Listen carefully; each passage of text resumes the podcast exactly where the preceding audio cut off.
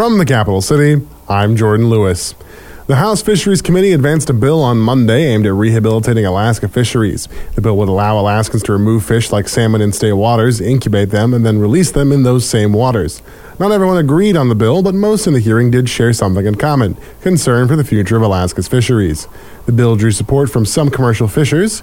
Commercial fisherman and former legislator Bill Thomas was supportive of it, citing the need to rehabilitate fisheries in the state, saying, quote, Every once in a while a good bill comes along, and this is one of them. Human intervention in growing fish populations has been controversial in Alaska.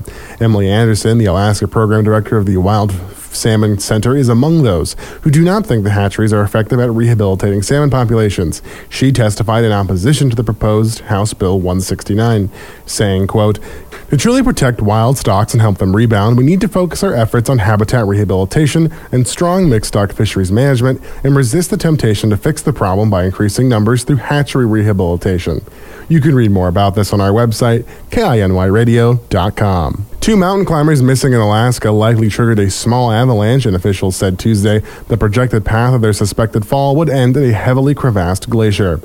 Eli Michael, age 34, of Columbia City, Indiana, and Naifun Awal, 32, of Seattle, are presumed to have fallen Friday while climbing the West Ridge route of Moose's Tooth, a 10,300 foot mountain in Ruth Gorge, about 12 miles southeast of Denali, the tallest mountain in North America, according to park officials.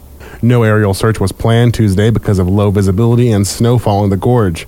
The two men last contacted friends via a satellite communication device at about 5 a.m. on Friday. Two days later, friends contacted park officials when they hadn't heard back from the climbers. Mountaineering rangers used a contract helicopter to fly over the area for about eight hours between Sunday and Monday. Ground searches on the glacier both days included a ranger harnessed to the helicopter's short haul rope to help protect the ranger from falling into a crevasse. On Sunday, the first day of the search, rangers found the climbers' unattended tent and ski tracks that led to the base of the West Ridge climbing route. At that location, they found the men's skis, indicating they had switched to crampons for the climb.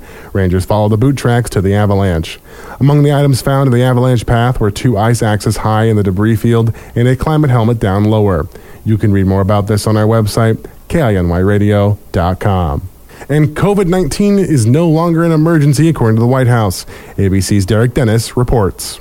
Thursday marks the official end of the White House declaration of COVID 19 as a public health emergency. COVID response coordinator Dr. Ashish Jha says it obviously marks a transition for the U.S., but he insisted the Biden administration will continue its work to protect Americans against the virus. That includes investing $5 billion for vaccine development and treatments, more research on long COVID and how to address it, and more resources to improve indoor air quality nationwide. Dr. Jha saying the end of the public health emergency isn't the end of COVID, adding COVID is going to be with with us is a long term illness. Derek Dennis, ABC News. Coming up next on News of the North, Joe Sehnert is the director of the Shrine of St. Therese. He came on a Capital Chat to talk about needing volunteers. The Juneau Arts and Humanity Council is going to be having another outdoor market this coming Saturday. And President Biden is traveling to New York today to keep up his message on the debt ceiling. Those stories next on News of the North with Jazz Garrett. You're listening to News of the North. Joe Sehnert is the director of the Shrine of St. Therese. He came on to Capital Chat to talk about needing volunteers. But first, some history. It's been out there. Uh, the Shrine Chapel will be 85 years old this coming October. So the Shrine's been a part of the Juneau fabric for a long time. And, you know, it's just amazing. Uh, it's just been built up over the years, little by little. And uh, the gardens, you know, have were started about 25 years ago.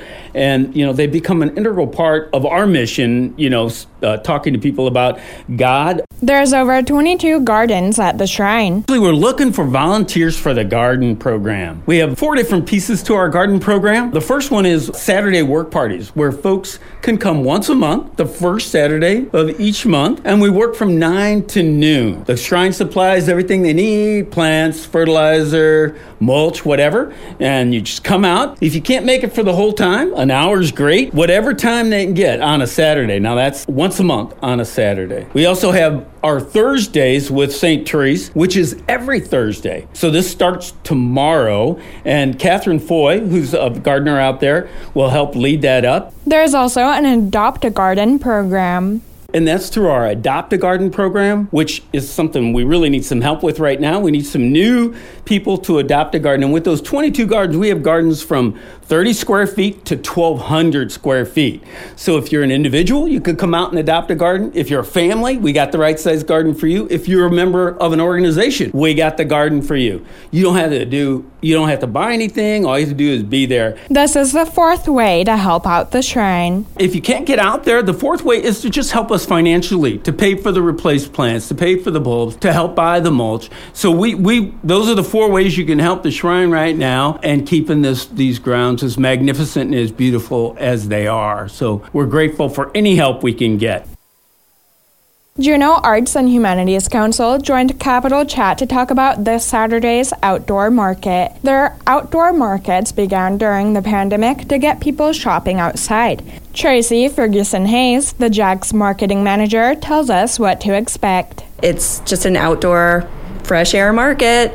Um, we have a number of new vendors. One of them, which I'm really excited about, I'm just going to dive right in.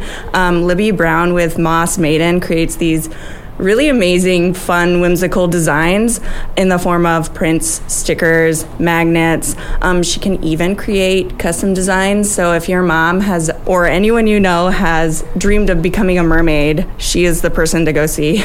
Right now, they have about 20 vendors and they have a few spots left for food vendors this point, at least when I last checked, we don't have any food trucks registered. But if you're out there and you're listening right now and you're a food truck, we would uh, love to encourage you to sign up for a booth. Booth spaces are $35 each, and that's for food trucks and for vendors. And you can reserve a booth uh, for your food truck by going to our website and um, filling out the form on there, or you can give us a call at the Jack and we can do it over the phone for you. Come sign up. Go to www.jahc.org.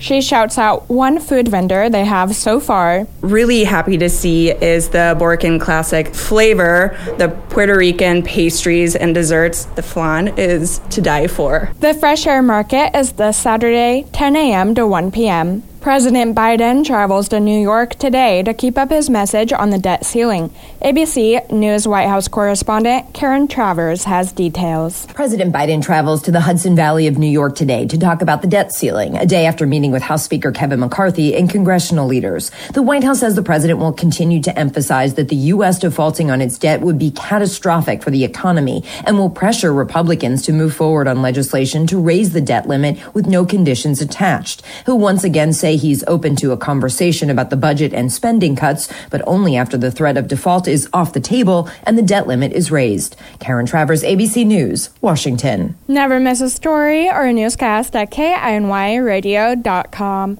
Now you're up to date. I'm Jazz Garrett for News of the North.